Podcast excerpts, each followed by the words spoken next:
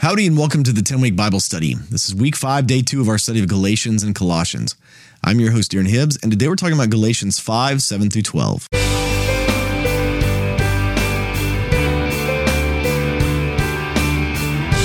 Well, welcome back to the 10 week Bible study. Again, I'm your host, Darren Hibbs. Would you join me as we pray before we start? Jesus, capture our attention, capture our hearts with your word today. We want to know you more through your word. In your name we pray. Amen. With that, let's jump into God's word to be reading today from the NIV. This is Galatians 5, starting in verse 7. You were running a good race. The key there is you were. You were running a good race, right? Right, back to this, verse 7. Who cut in on you to keep you from obeying the truth? What that kind of persuasion does not come from the one who calls you. A little yeast works through the whole batch of dough. I am confident in the Lord that you will take no other view. So Paul's saying, listen, someone's come in and you've let just a little bit of aberrant teaching destroy everything. Right? You you take the the metaphor here is that you take bread, you take the flour and water and everything else you're mixing into it, and you take just a little bit of yeast, right? A little bit of yeast. Yeast was different back then. They had this, you know, kept in jars and stuff like that. Now we use the activated yeast granules and things like that. But I mean, like, I think even more so, like, they would take a little bit of their yeast back then and put it in. How much more so now when we take these little packets, if if you're just doing it the the uh, supermarket way, take these little packets and you dump these little granules in, and it'll cause the whole batch of dough to rise. Right? I mean, double in size kind of rise, or or even even more and and so that little bit of yeast it works its way through every thing right? You need the dough and it's it's somehow in there but you've only put in a little bit but it gets to the whole batch of dough and makes everything rise. It's really a uh, you know if, if you've never made bread then you don't get the metaphor but if you've ever made bread of any kind with some kind of yeast then you get this you've seen this you know and and it's it's almost a magical thing. Like how does this how does this little enzyme thing get everywhere with the little bit of kneading that I've done and then makes the whole thing rise? So he's saying you've got this one guy or this one thing that's come in and it's been teaching you that you've got to obey the entire law and and it's just it's worked its way through everything and it's messing everything up that's why paul's saying you were running a good race but it's it's not it's not happening anymore. You've gotten derailed from, from the track that you were on. Verse 10 I am confident in the Lord you will take no other view. The one who is throwing you into confusion, whoever that may be, will have to pay the penalty. It's Paul saying, I, I don't even know who's doing this. Like a lot of other epistles, he's got names. Like he will name names. He's not afraid to name names. He's not afraid to call out exactly what their motives are. And here in Galatians, we don't really see Paul ascribing a motive. He doesn't know who's doing this. He doesn't know what's going on. He's he's a little bit in the dark on this. It's it's it's, it's unique in that way in his letters in some ways. But he's saying it doesn't matter. It doesn't even matter if I know them or if I know what's how many there are. He's he's saying whoever's doing this they've thrown you into this confusion. They've their their little bit of teaching has worked their way its way through the entire batch of dough. But listen, they're going to face the Lord one day. They will face the Lord and they will pay the penalty for what they've done. One way or another, they will pay, they will pay the penalty for what they've done. All of us will face the Lord, every single one of us.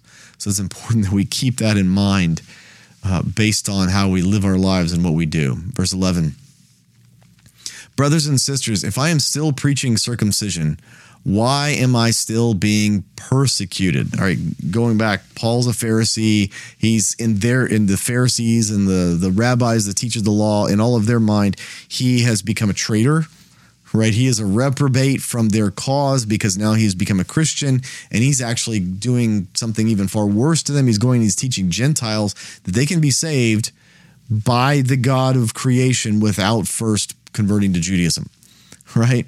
So he's saying if if I was preaching circumcision, why am I still being persecuted? Right? It's these guys that are going around persecuting Paul the most. We See in the book of Acts, it's constantly the Jews who are upset about the message that Paul's preaching who are persecuting him.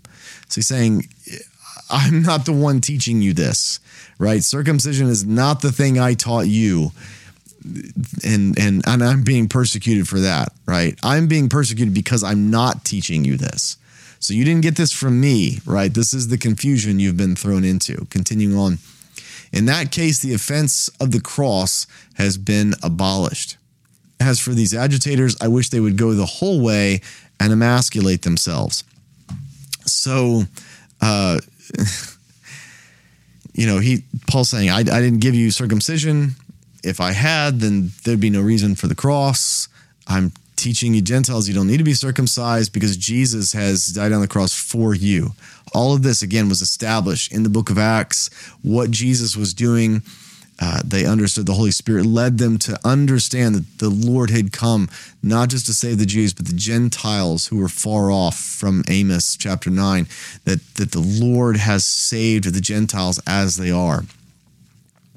So he's saying if we undo what Jesus was trying to do, we undo the cross. And then Paul gets a little crass here at the end of this little passage, and he says, You know, as for these guys who are teaching you uh, that you need to be circumcised, I wish they would just go ahead and and uh, take the whole thing off, not just the tip, right? Not just this the the skin. I wish they'd take the whole thing off. Again, that's a bit uh, that's a bit of a crass statement, right? Um, here you can you can hear Paul's frustration with all of this you can hear his his anger at what he's calling his dear children being led away by this aberrant heretical teaching. And again i remember I, I, I, told the story yesterday of this guy that came to my college campus and was teaching that you can't sin or you've lost your salvation. You immediately have to go back and you have to uh, essentially i remember asking him i i said you know, because he's teaching all this, and and I'm I'm sitting there thinking this is insane. Like this is exactly what Paul teaches against in the book of Galatians, and and he's he's teaching all this, and I I asked him, I'm like, well, do you sin? And he said, no, I don't sin. And I said, you never ever sin. He says, I haven't sinned in decades. And I thought, wow, that's that's a pretty bold statement right there. And and it bothered me so much. I actually stood up on a bench next to him and I started proclaiming. I said, This man does not have the truth in him. I said, We are saved by grace through faith, not through our adherence to obeying the law and never sinning.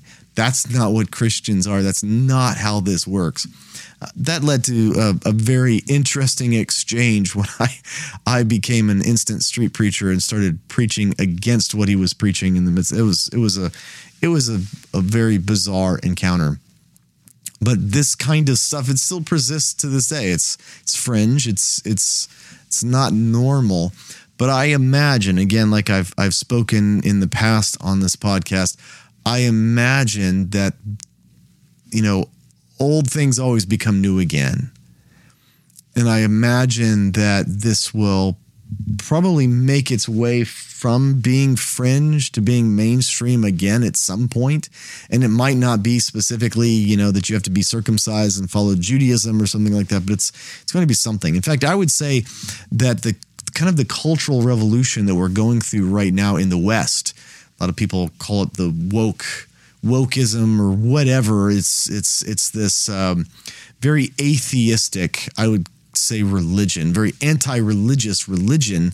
And and the very interesting thing is is no one really knows who makes the rules, but they always make the rules. Whoever's making the rules at that moment makes it makes them to suit themselves and justify themselves, and everyone else is wrong, but no one really knows who's making the rules, and the rules are constantly changing, so no one's right. But if you don't perfectly adhere to whoever's making the rules, then you're out. You're canceled. You're you're last week's news and you deserve to be destroyed and completely uh, annihilated from you know a digital world or whatever.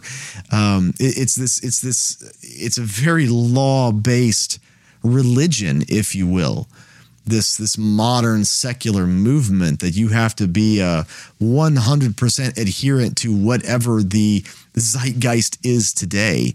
And if you're not on board with that, if you're not on board with putting your pronouns in your bios or you're not doing whatever, right? If you're not into doing whatever the thing is today, because as I'm recording this, it's probably going to be something different than by the time you listen to this, whether it's one week from now or one year or 10 years from now, it's going to be something different. But there's this this uh, strict adherence. You have to obey every single thing. And I look at all of the people that are trying and I think, oh my gosh, how exhausting this must be to be constantly educating yourself on what the new thing is that you have to be for and what the new thing that you have to be against and making sure that you're you know announcing that you're for this thing and against this thing and making sure you're doing all the the right things and not doing the wrong. It's it's exhausting. It's exhausting. And nobody can do it. Nobody can do it. It is for freedom that Christ has set us free. So when Paul is getting crass the way he is here, I think I, I feel like I can understand his anger, his irritation, because I look at all of the lost and the hurting in our world today, and it, it does kind of irritate me that they don't know this freedom and they're trying to abide by some law. I mean, at least the Jews had a written law they did add to it and constantly change it to suit themselves. Was in some ways very much like this, um, you know, during that time period. But but at least they had something written down. The people nowadays, they're swept away by the winds of change that are constantly changing, and it it it pains me to see it. I would love for them to know the freedom that Christ has set us free for for the 10 week Bible study. I'm your host, Darren Hibbs, and I can't wait to see you next time. Hey, thanks for tuning into the 10 Week Bible Study podcast. If you've enjoyed this podcast, would you consider leaving a review for it on your podcast app of choice? It really helps other people find out about this podcast, and my heart is for people to fall in love with God's Word. Thank you.